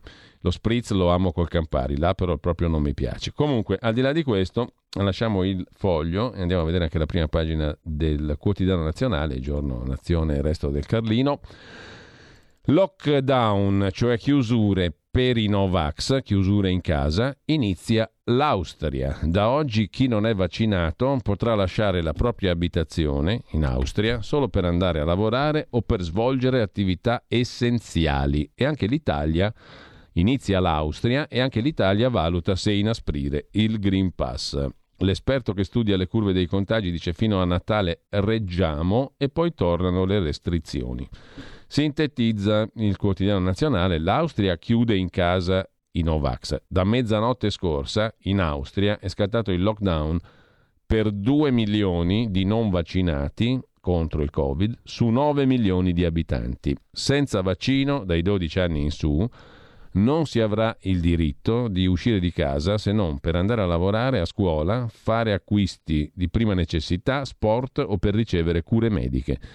Il tasso di vaccinazione in Austria è al 65% e l'incidenza settimanale di casi ogni 100.000 abitanti è 814, 1.700 tra i Novax. Se il datore di lavoro consentirà a un dipendente di lavorare senza vaccino, certificato di guarigione entro i sei mesi, o non presenterà il risultato del tampone, la sanzione sarà di 3.600 euro. Stesso importo per chi non avrà controllato l'applicazione della regola 2G, guarito o vaccinato, che si applica nei ristoranti, bar, pasticcerie, impianti sportivi, parrucchieri, servizi alla persona, cinema e teatri. Anche in Italia il governo discute su come affrontare l'inverno minacciato dalla Covid. L'emergenza sembra per il momento sotto controllo, ma le ipotesi di stretta restano sul tavolo e la prima è quella di limitare il rilascio del Green Pass solamente ai vaccinati, non agli altri, e per sei o nove mesi, cioè non ai guariti, ma solamente ai vaccinati. In questo modo non basterebbe più un tampone per il Green Pass, come già accade in Austria, dove dallo scorso lunedì ai non vaccinati non è più permesso accedere ai ristoranti, alle palestre, ai centri per la cura della persona, hotel e eventi culturali. Ma questa via estrema è ancora lontana dalla discussione, si vedrà. Questo sul quotidiano nazionale, strette anche in vista anche, anche in Italia. Velocissimi andiamo a vedere anche il mattino di Napoli. Il mattino apre con Napoli senza i soldi per le strade sono le parole del sindaco, l'ex ministro Gaetano Manfredi. Il nord riparte e noi no. Senza soldi, senza fondi, sarà la fine, dice il sindaco di Napoli analizzando l'indagine di Italia Oggi che pone la città nelle ultime posizioni. Non mi meraviglia, è la realtà, dice il sindaco di Napoli, Manfredi, che aggiunge gli indicatori presi in considerazione per la ricerca testimoniano la situazione dolorosa in cui ci troviamo. Non solo gli indicatori economici, ma anche quelli sui servizi raccontano lo sfascio. Basta ostruzionismo sul salvadebiti. Senza soldi per le strade, Napoli senza i soldi. O meglio, Napoli senza i soldi per le strade, dice il sindaco. Il bilancio è allo sfascio. Senza aiuti, senza quattrini, la città non può ripartire. Basta ostruzionismo sul salvadebiti. E poi Green Pass, la stretta di Natale, titola ancora il quotidiano napoletano, la decisione in base ai ricoveri, vedremo cosa succederà per Natale. Eh, e ancora in primo piano sul quotidiano napoletano, il super bonus per le case diventa una lavatrice per la camorra. Tre denunce su acquisto di crediti in contanti. A Napoli il boom di ristrutturazioni col super bonus del 110% diventa un affare per la camorra, un fenomeno criminale a tutti gli effetti, le mani sulla compravendita del credito di imposta. Il fenomeno è segnalato da osservatori di categoria, associazioni anti-racket, organismi rappresentativi, un fenomeno che rischia di proporsi in un evidente canale di riciclaggio del denaro sporco, scrive il quotidiano napoletano Il Mattino. Un'occhiata la diamo anche al Messaggero di Roma che è il gemello romano appunto della ditta Caltagirone del Mattino di Napoli, Covid il piano per l'inverno, Mattarella che si scarica i certificati e poi le cartelle esattoriali più leggere, saranno meno care. Il governo dal 2022 cancellerà l'aggio attualmente al 6% che è il meccanismo di remunerazione dell'attività della riscossione a carico del contribuente raggiunto da una lettera fiscale. La svolta dopo una sentenza della Corte Costituzionale che ha giudicato iniquo il vecchio sistema, stanziati 995 milioni in manovra per eliminare il balzello. Cartelle dunque esattoriali più leggere, arriva un miliardo per il taglio dell'aggio del 6%. Infine ci rimane da vedere il tempo di Roma, il quotidiano diretto da Franco Bechis, che apre la sua prima pagina con eh, un pezzo dedicato alla qualità della vita alla, nella capitale d'Italia. Che brutta fine ha fatto Roma. Nel 2021 è precipitata al 54 posto della classifica Io Sapienza, mentre migliorano le altre grandi città.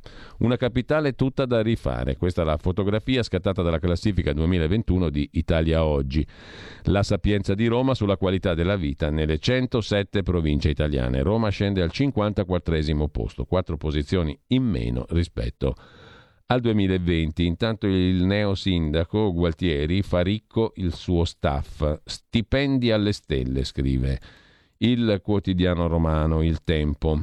Stipendi d'oro per lo staff del sindaco di Roma Gualtieri, oltre 200.000 euro per il capo di gabinetto, 12.000 in più rispetto alla regione Lazio e al capo segreteria 20.000 euro in più rispetto a Virginia Raggi.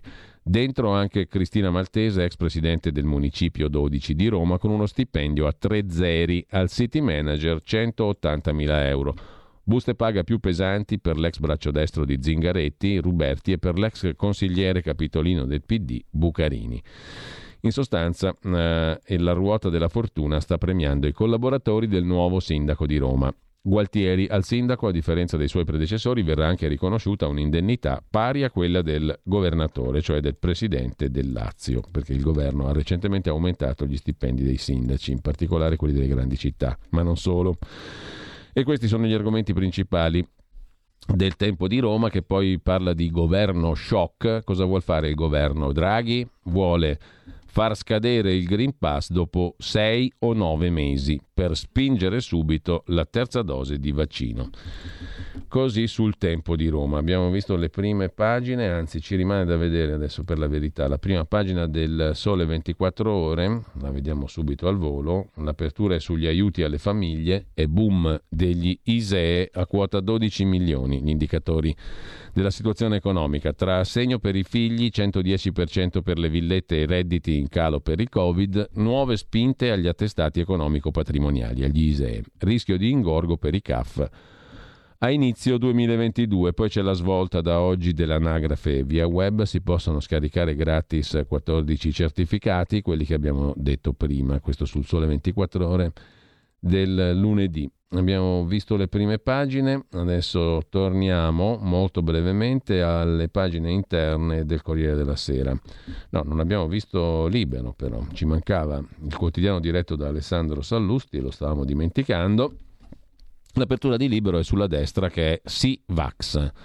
Tutti i leader italiani e mondiali hanno invitato i cittadini a vaccinarsi. Chi sostiene la campagna non si piega al pensiero unico, ma al buon senso, scrive Renato Farina. Destra sì Vax, obbligati a vivere. Il pezzo di Alessandro Sallusti invece su Renzi e le inchieste a raffica. Renzi è così odiato perché pensò di sciogliere il Partito Democratico. Parla con libero anche il virologo Gattinoni. La Germania è nei guai perché è piena di antiscientisti e di naturisti, dice il professor Luciano Gattinoni, che da molto tempo eh, opera come anestesista e rianimatore a Göttingen. Nei guai perché qui appunto siamo pieni di naturisti antiscientisti. Troppi tedeschi hanno il culto dei druidi e della natura sempre buona. Ci vuole l'obbligo di vaccino per non tornare in emergenza, dice il professor Gattinoni. Il vaccino non protegge tutti allo stesso modo. Sono tanti i fattori che determinano il quadro di un'epidemia. La lunga intervista di Pietro Senaldi, pagina 3 di Libero. In primo piano c'è la foto di Giuseppe Conte, quelli che aspettano i ristori di Conte, i rimborsi Covid, migliaia di persone sono in attesa. Da anni, scrive ancora Libero in prima pagina. C'è chi aspetta ancora i ristori di Conte dopo oltre un anno d'attesa. Dai gestori degli impianti sciistici al mondo sportivo, migliaia di persone non hanno ricevuto quanto era stato promesso. E poi c'è il sondaggista Fabrizio Masia, l'ultimo sondaggio EMG per Agorà Salvini torna a crescere, l'Italia farà la terza dose, Lega in risalita, Meloni ha il gradimento più alto dopo Draghi e Zaia, i cittadini dicono sì alla carta verde e alle restrizioni per i cortei no vax, così statuisce.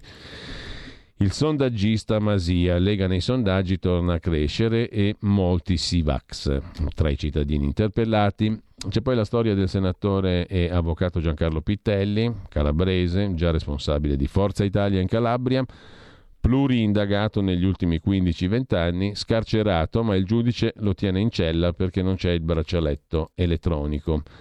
Così racconta Gianluca Veneziani, scarcerato ma il giudice lo tiene in cella. Domiciliari all'ex senatore di Forza Italia Giancarlo Pittelli, però manca il braccialetto elettronico, per questo non può tornare a casa, scrive Libero in prima pagina. Con ciò lasciamo anche la prima pagina di Libero. Le prime pagine a questo punto le abbiamo viste tutte, appunto andiamo a vedere sommariamente il primo piano del Corriere della Sera e poi gli altri articoli degni di nota di oggi. Il Corriere della Sera apre con le terze dosi a tutti, i tagli alla durata di pass e tamponi, questo l'abbiamo già visto, e poi a pagina 3 un'intervista all'epidemiologo Donato Greco, uno dei componenti del comitato tecnico scientifico che aiuta il governo. Gli, I test antigenici sono meno affidabili dei molecolari, non c'è paragone rispetto al vaccino. Per ottenere il Green Pass arriverà il momento in cui dovremo porci il problema di quali requisiti ulteriori bisogna avere per il Green Pass. Soltanto medici di base e pediatri possono convincere i contrari a fare il vaccino. L'intervista a Luca Zaia l'abbiamo vista prima e poi anche sul Corriere la notizia del lockdown per 2 milioni di persone non vaccinate in Austria. Da questa mattina il regime di chiusura per 2 milioni di austriaci. La misura vale per 10 giorni. Chi non ha fatto il vaccino non potrà uscire di casa in Austria e sono 2 milioni di persone, salvo che per comprovate ragioni di lavoro, per fare la spesa o per fare due passi ma non lontano dal domicilio. Lo hanno deciso il governo federale e i premier dei lender dell'Austria di fronte alla virulenza della quarta ondata del coronavirus. Non stiamo decidendo di fare questo passo a cuor leggero, ha detto il cancelliere austriaco Schallenberg. Il nostro compito è proteggere la popolazione. C'è l'intervista a un medico, Amedeo Giorgetti, medico di famiglia, opera Recanati, Macerata, Ora dico basta, guarirò chi protesta, ma poi lo ricuserò. Servo di Big Pharma? Cambiate dottore, l'avviso nel suo ambulatorio. Sono disponibile per chi ha dubbi o timori, ma non tollero offese da chi crede che il vaccino sia un'arma pericolosa. Prima li curo, poi andrò alla SL e spiegherò le mie ragioni. Ricuserò i pazienti. Spero che gli altri colleghi facciano come me. Caro paziente, il Covid ha devastato la vita, umana e professionale, il vaccino è l'unica arma per non ammalarsi. Se ha qualche dubbio o timore, sono a disposizione. Se invece crede che il vaccino sia una pericolosa arma, in mano alle multinazionali del farmaco, con la connivenza di noi medici di famiglia, è pregato di cambiare ambulatorio perché non tollero queste accuse stupide e offensive. Firmato dottor Amedeo Giorgetti, ambulatorio nel centro di Recanati, Macerata, l'incantevole cittadina nota per aver dato i natali a Giacomo Leopardi. E sempre dal Corriere della Sera, poi due interviste ancora, giusto immunizzare la fascia di bambini tra i 5 e gli 11 anni, così avremo meno contagiati, dice Paolo Rossi, ordinario di pediatria, direttore del Dipartimento Pediatrico dell'ospedale Bambin Gesù, ospedale infantile del Vaticano di Roma. Mentre Maurizio Bonati, capo dipartimento salute pubblica e laboratorio per la salute materno-infantile del Mario Negri di Milano, dice non è una priorità vaccinare i bambini tra 5 e 11 anni, meglio aspettare di avere tutti i dati. Per la pagina di politica a tener banco oggi la questione di Letta, il segretario del PD, che mm, ha lanciato un patto tra i leader, il via libera da Forza Italia e Lega, per dare priorità alla manovra in attesa del voto sul Quirinale. Intanto Berlusconi chiede che Draghi rimanga Premier fino al 2023 e anche oltre. Tajani si rivolge al segretario del PD Letta e dice Forza Italia è favorevole al patto, anche Salvini si dice pienamente disponibile a collaborare per mettere in salvo, tra virgolette, la finanziaria e poi guardare al Presidente della Repubblica. Ma eh, lasciamo la pagina di politica del Corriere della Sera con un'altra questione. Dell'Uteri e le chiamate per il Quirinale. Renzi, ho tanti amici, vecchi e nuovi, dice l'ex senatore dell'Uteri. Forza Italia, amico di Berlusconi, come tutti sanno, condannato per mafia sull'ipotesi di un contatto con Renzi per spingere la candidatura di Berlusconi. Ho tantissimi amici, qualche amico vecchio, molti amici nuovi.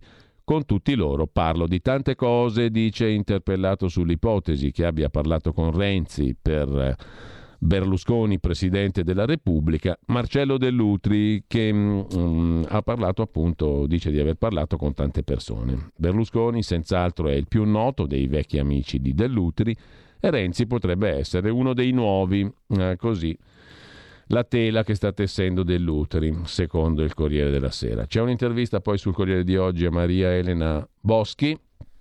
Italia Viva non andrà mai con Conte, Salvini e Meloni. Se c'è chi vuole stare con loro deve dirlo chiaramente. E con questa intervista chiudiamo la pagina di politica interna del Corriere della Sera e andiamo velocemente a Repubblica. Anche Repubblica mette in evidenza Berlusconi che spacca il centrodestra e chiede che Draghi vada oltre il 2023. Ma Salvini non ci sta. Il capo di Forza Italia vuole Draghi al governo per puntare ancora al colle. Il leader della Lega dice io invece voglio votare, dice Matteo Salvini, mantenere a lungo Mario Draghi a Palazzo Chigi e giocarsi ogni carta per il Quirinale. Ecco cosa ha in mente in queste ore Silvio Berlusconi. Siamo i primi sostenitori di questo governo, ha detto Berlusconi. Siamo convinti che il lavoro del governo Draghi debba andare avanti fino al 2023 e anche oltre. Berlusconi vuole incidere nel quadro politico, scrive Repubblica e tutto ruota attorno al rebus del Quirinale. Intanto avete trovato la riflabina sul nostro sito di radiorpl.it oppure mh, mm, ci si è dispersi come tanti abbaconi, siamo dispersi come tanti abbaconi. Nel frattempo dite la vostra anche, ve lo ripeto, sulla nostra, sulla nostra proposta di abbonamento. Vediamo un po' anche i commenti del giorno. Mm, Zaia farebbe bene a parlare di ciò che sa, scrive Gio da Varese. Ciao RPL la tua radio, contro salutiamo il nostro amico ascoltatore. Un altro messaggio su Zaia il Magna Magna. Vada a studiare col professor Raule Cacciari o a Gamben. Eh, I documenti me li devo fare col mio computer. Cosa ci fanno tutti gli impiegati nei comuni? Se me li scarico da solo i documenti, scrive Mario da Monza e Brianza. Eh, molto interessante la campagna abbonamenti, però scrive un ascoltatore, si introdurrà un meccanismo molto pericoloso, cioè col denaro si condizionano gli interventi. Beh no, non direi proprio perché abbiamo uno spazio prefissato naturalmente, non è che ci si può comprare le trasmissioni. Si interviene mh, mm, con diversi livelli di partecipazione, cioè se voi fate l'abbonamento da 8 euro è un conto, da 16 è un altro e via dicendo fino a 40 al mese tra gli abbonamenti e a seconda dei livelli potete partecipare a diversi livelli, ma non è che vi comprate le trasmissioni o condizionate il, tutta la radio. Ovviamente c'è uno spazio dedicato agli abbonati ai diversi livelli e per la loro partecipazione. Se qualcuno vuole inceppare RPL si compra lo spazio e lo fa. Di gente che ci odia e dà denaro ce n'è tanta. Beh, io intanto vorrei avere problemi di abbondanza, primo, e secondo non sarà così perché, ripeto, ci, ben, ci saranno spazi ben definiti a disposizione. Comunque eh, c'è un giudizio su Zaia che non ripeto perché siamo ai limiti del codice penale e se a RPL si potrà parlare pagando il prossimo direttore non sarà Kainarka ma Soros. Io lo augurerei diciamo, ai, agli amici che lavorano qui ma dubito fortemente che si possa andare in quella direzione e per quanto riguarda il concetto del denaro, il denaro serve per tenere sulla radio, non per fare la bella vita, per, per lavorare, per fare cose migliori e dà diritto a chi si abbona a una voce in più, a una partecipazione in più. Questo veramente ci tengo a dirlo. Non è comprarsi uno spazio, è partecipare, è diverso, è molto diverso e poi in ogni caso in ambiti ben definiti perché i diversi livelli comportano partecipazioni diverse ma in ambiti ben definiti, ripeto, non è che vi comprate i contenuti. Comunque, eh, ciao Giulio, questa mattina sento notizie molto rassicuranti ma il partito non finanzia la radio che è l'unica voce quotidiana che ci tiene tutti insieme, no, non è un organo di partito, voi lo sapete benissimo, era meglio il finanziamento pubblico dei partiti, ehm, quello è un altro paio di maniche ancora. A sentire quello che dicono i governatori leghisti non mi piace, mm, capisco un po' di pragmatismo visto il loro ruolo istituzionale, ma da qui a proclamare che la pandemia la diffondono i non vaccinati, ce ne passa. Eh, ne potrebbero anche fare a meno di fare certe dichiarazioni, scrive Pino, il portoghese. Dio ce la mandi buona, mi perdoni, ma questa volta lo nomino con cognizione di causa.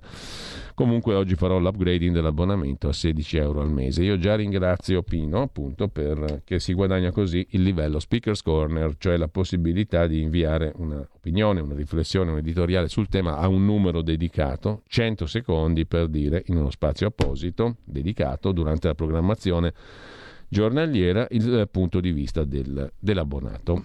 Eh, un altro messaggio al 346 6427 756 Luciana da Udine, come sempre molto attenta ai giochi di parole, all'etimologia e alle parole, ha trovato benissimo. I termini sono a me sconosciuti, scrive Luciana da Udine. I termini Luciana erano sconosciuti anche a me prima di cercarli.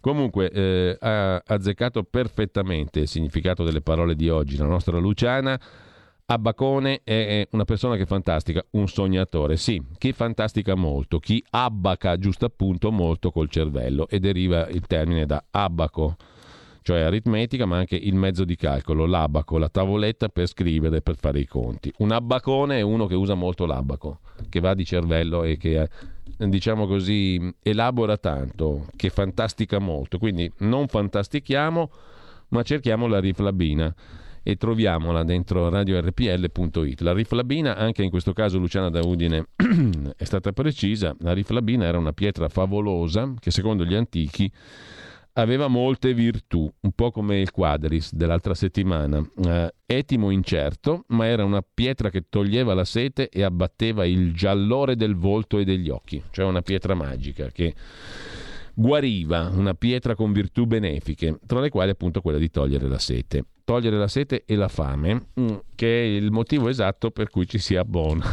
RPL, ci si toglie la sete e la fame di informazione con 8 euro al mese, da 8 euro a 40 euro al mese. Andate sul sito. Se siete abbacchiati, se rischiate un bancone, niente paura, la Pfizer ha pronta per voi la riflabina, un'iniezione ripetuta dopo qualche mese e buster finale, ma forse il vostro bancone muterà, ci sarà bisogno di altra riflabina. Auguri Giulio, scrive Dario, che saluto contraccambio. Intanto Manipolazione affettiva è il tema interessante, manipolazione e narcisismo alle ore 12, se ne parla qui a RPL. I dittatori austriaci spieghino perché il massimo dei contagiati è vaccinato, scrive un ascoltatore. Non hai menzionato dell'impresa di ieri di Hamilton, scrive Marco da Agrate. Mm, no, non l'ho menzionato effettivamente, mentre mm, sempre sui messaggi, buongiorno a tutti, mm, Corrado Metalmeccanico da Treviso critico su Zaia, Abacone, un Toninelli qualunque, scrive Lorenzo, cioè uno che fantastica molto, che abbaca a molto con la mente e col cervello. Qui Parlamento. E rieccoci in onda come tutti i lunedì con Riccardo Molinari, capogruppo della Lega alla Camera, segretario della Lega in Piemonte. Buongiorno Riccardo. Buongiorno, saluto a tutti. Allora, vediamo intanto la settimana che cosa ci propone dal punto di vista strettamente del calendario parlamentare e poi parliamo degli altri temi che abbiamo già ampiamente visto anche in rassegna stampa. Dunque, che settimana è in Parlamento alla Camera? Questa settimana abbiamo la conversione del decreto Green Pass, quello diciamo che prevede il Green Pass sulla via di lavoro, è stato già convertito in legge al Senato la settimana scorsa e questo sarà diciamo, il tema principale, oltre a questo poi ci sarà eh, la proposta di legge di Pella sulle, sugli enti locali che fondamentalmente contiene una, una norma sola eh, rilevante che è quella che estende il terzo mandato ai comuni fino a 5.000 abitanti, anche perché nel frattempo il Ministero degli Interni sta lavorando un decreto ad hoc di riforma degli enti locali, quindi questa proposta di legge è stata pezzo per pezzo smontata perché quella materia verrà trattata a livello governativo. Insomma, questi sono i temi che affronteremo, poi c'è sempre la nostra proposta di legge per la commissione d'inchiesta sulla, sulla Cina riguardo al Covid che viene trascinata di settimana in settimana perché non viene mai discussa, però è in calendario eh, vedremo se sarà la volta buona questa settimana o no. Ecco Riccardo, per quanto riguarda invece i temi del giorno, abbiamo visto i giornali di stamani, partiamo per esempio dal Corriere della Sera che annuncia nuove regole anche per quanto concerne il Green Pass, oltre che per le terze dosi a tutti si discute dei bambini dai 5 agli 11 anni, si attende l'Agenzia Europea del Farmaco che dia l'ok. Allora mh, domando in maniera secca, si vaccineranno anche i bambini? Primo, cambieranno le regole per il Green Pass per andare incontro a quello che si dice essere un Natale, che deve essere tranquillo, sicuro, eccetera, eccetera? Ma guarda, eh, onestamente eh, sono, sono, due argomenti diversi. Per quanto riguarda i bambini, prima di tutto bisogna che l'EMA e poi l'AIFA autorizzino il vaccino, una volta che sarà autorizzato per, per, quanto mi riguarda, insomma, dovranno essere le famiglie a decidere se vaccinare i bambini o no. Cioè io una estensione del Green Pass ai bambini di 5-6 anni la vedrei come una follia. Quindi noi eravamo già contrari al Green Pass per i dodicenni, perché di fatto, anche se quando la scuola non serve, si limitano molte attività sociali di questi ragazzi, eh, se non vaccinati, soprattutto considerato che poi non sono loro a decidere, quindi tu vai a limitare la, la socialità di una persona che però non ha il diritto di decidere su se stessa, quindi paga diciamo, le scelte dei genitori. Eh, per farlo su bambini ancora più piccoli mi sembrerebbe assurdo, insomma. Quindi quando ci sarà il vaccino ogni famiglia valuterà in coscienza cosa fare con i propri figli, se mm. vaccinarli o no. E per quanto riguarda la terza dose, mi pare di capire che sia un po' come il richiamo anti-influenzale. e quindi voglio dire a scadenza in base a quando fatto, sono fatte le prime due c'è il richiamo della terza dose eh, diciamo, ehm, in maniera naturale col passare del tempo, ecco, perché la carica diciamo, anticorpale diminuisce e quindi serve questo, questo, questo, richiamo. E quindi anche lì ovviamente chi si è già vaccinato deciderà cosa fare. Ultimo tema, la durata del Green Pass, si parla di 9-6, anche se questo è improbabile, questo dato mesi per la durata del Green Pass. Ad oggi a 12 mesi, ah, grazie tra l'altro a un emendamento nostro.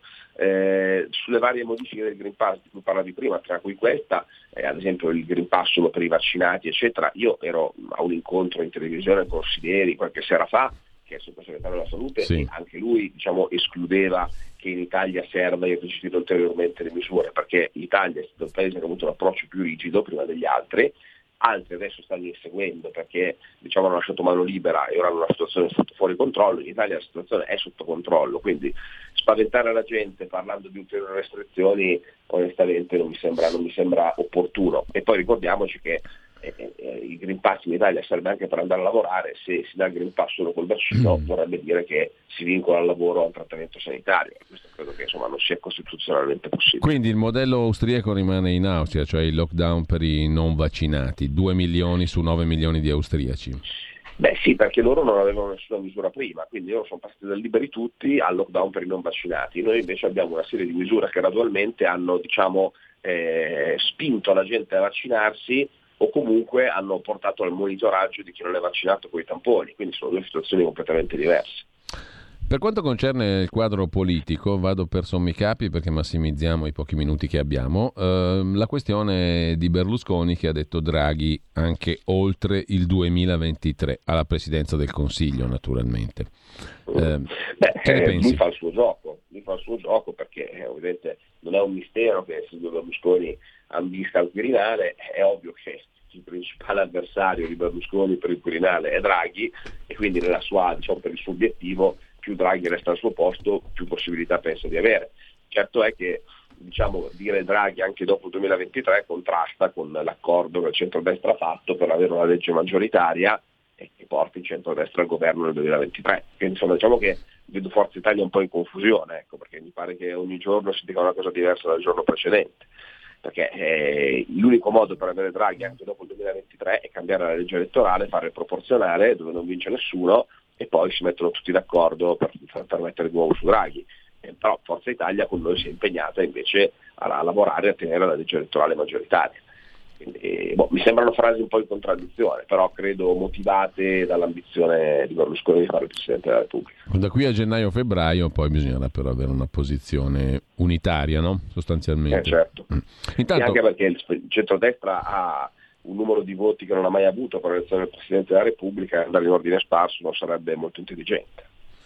Allora, mm, eh, visto che mm, dobbiamo correre, come sempre del resto, ma senza per questo rinunciare a toccare alcuni dei punti fondamentali della giornata, c'è a proposito di Quirinale la proposta del segretario del PD Enrico Letta che ha detto prima di parlare di Quirinale Mettiamoci d'accordo sulla manovra, con Forza Italia, con la Lega, con tutti, insomma, un tavolo tra i leader sulla manovra. Anche la Lega ha detto, beh, noi l'avevamo già proposto prima. In che senso però? Che, che spazi ci sono per mettersi d'accordo, per proporre qualcosa in una manovra che Draghi sostanzialmente ha detto, insomma, è abbastanza definita ormai, no? Sì, diciamo che Draghi ha fatto una manovra eh, molto rigida, nel senso che non ha più di tanto ascoltato le indicazioni dei partiti eh, resta dire, la parte di 8 miliardi di euro a disposizione del Parlamento per il taglio delle tasse e io penso che l'unica materia su cui si può cercare di trovare un accordo è quello, cioè decidere come gruppi parlamentari, come partiti, come investire quegli 8 miliardi. Ricordiamoci, sembrano tanti, ma eh, 8 miliardi eh, o li si investe su una o due misure diciamo, che vanno a incidere sulla vita di qualcuno o diversamente è poca roba, perché se vogliamo dare qualcosa a tutti con 8 miliardi non si ottiene proprio nulla. Basta pensare che abbassare un punto di IRPEF ne costerebbe forse 12-13 miliardi e eh, immaginate tutti che non avrebbe alcuna diciamo, incidenza sull'economia reale. No? Quindi eh, bisogna fare delle scelte su come investire. Noi abbiamo ad esempio proposto di introdurre la flat tax per chi fattura fino a 100.000 euro o di tagliare di per gli autonomi, che sono interventi che stanno al di sotto degli 8 miliardi e che avrebbero un impatto importante su una fetta della popolazione. Poi c'è il tema del cuneo fiscale quindi andare a abbassare mm. il costo del lavoro, però eh, quello costa molto, quindi eh, bisogna trovare un accordo su come spendere questi soldi. Um, un altro tema, um, il, un quotidiano oggi parla di un patto tra Draghi e il mondo cattolico per tenere in vita il reddito di cittadinanza. Su quel capitolo lì c'è margine di modifica? Beh, noi proponiamo degli emendamenti per spostare risorse dal reddito di cittadinanza agli investimenti sul lavoro, quindi alle politiche attive del lavoro, ai contributi per, eh, per l'assunzione a tempo indeterminato, perché eh, onestamente una delle cose che abbiamo capito di meno di questa legge di bilancio è perché i 5 Stelle siano stati accontentati rendendo addirittura la legge di cittadinanza strutturale per i prossimi nove anni. E siamo tutti d'accordo che può servire un uh, sostegno alle persone non abbienti, impossibilitate a lavorare, ma è altrettanto evidente che il reddito di cittadinanza così congegnato di fatto eh, è, una de, de, è, una deflazione per, per, per, per il costo, costo, del lavoro, disincentiva, disincentiva, la gente a lavorare eh, e le limitazioni che sono state inserite, tipo il taglio dei 5 euro se rifiuta la prima offerta, non ci paiono queste grandi, queste grandi novità. La cosa più importante sono i controlli ex ante invece che ex post, quindi insomma che eh, si controlli prima di dare l'assegno che uno abbia le caratteristiche per averlo non dopo, questo potrebbe aiutare però eh, insomma, sicuramente ha stonato ecco, questa presa di posizione del governo a favore della legge di cittadinanza, mentre invece ad esempio sulle pensioni eh, non siamo stati ascoltati. L'ultima cosa, vedo adesso che l'ANSA apre la sua prima pagina con un'operazione di polizia che ha perquisito in 16 città italiane i cosiddetti no vax e no green pass. 17 sono i provvedimenti emessi nei confronti di quelli che l'agenzia ANSA definisce adesso i più radicali affiliati a un canale Telegram, Basta Dittatura si chiamava il canale, si chiama. Nei loro confronti sono ipotizzati i reati di istigazione a delinquere e l'aggravante del ricorso a strumenti telematici e istigazione a disobbedire alle leggi. Secondo l'ANSA gli indagati istigavano sistematicamente all'utilizzo di armi e a compiere illeciti gravi contro le più alte cariche, tra cui il Presidente del Consiglio Mario Draghi. Il canale social Basta Dittatura è uno degli spazi web di maggior riferimento dei negazionisti Covid-19. Che confine c'è tra libertà di manifestazione e repressione?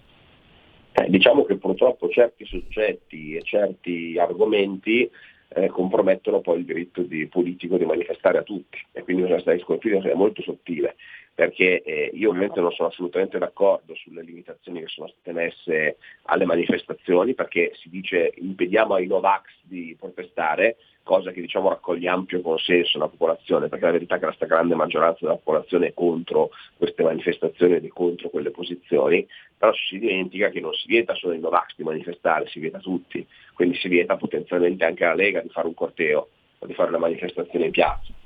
Questo è grave, si vieta ai sindacati, ai lavoratori.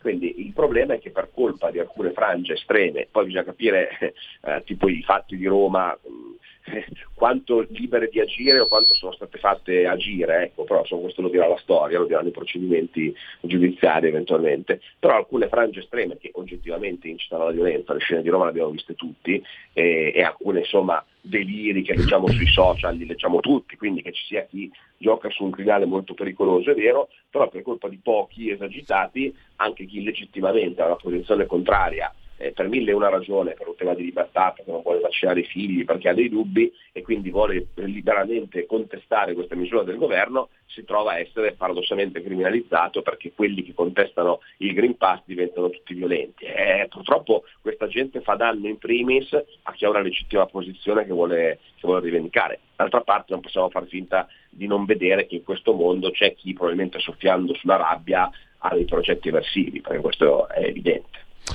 Allora ringrazio e saluto mm, Riccardo Molinari, buona giornata Riccardo e eh, buona settimana, buon lavoro.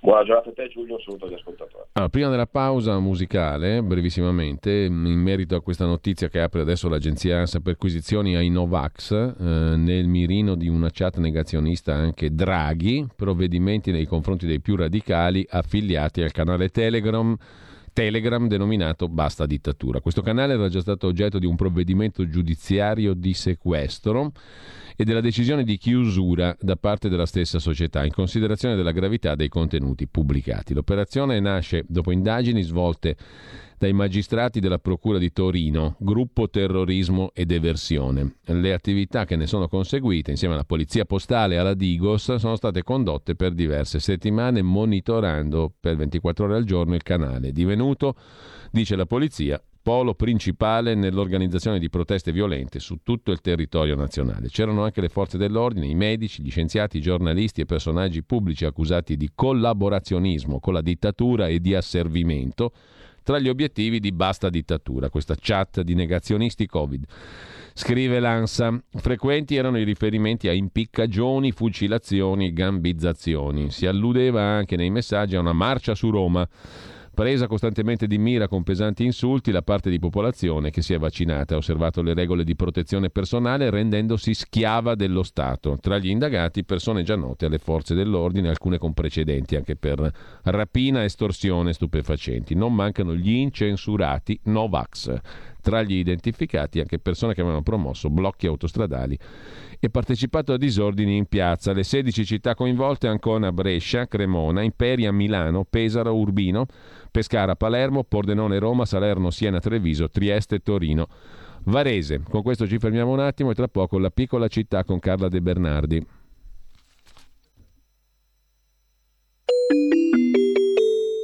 Qui Parlamento.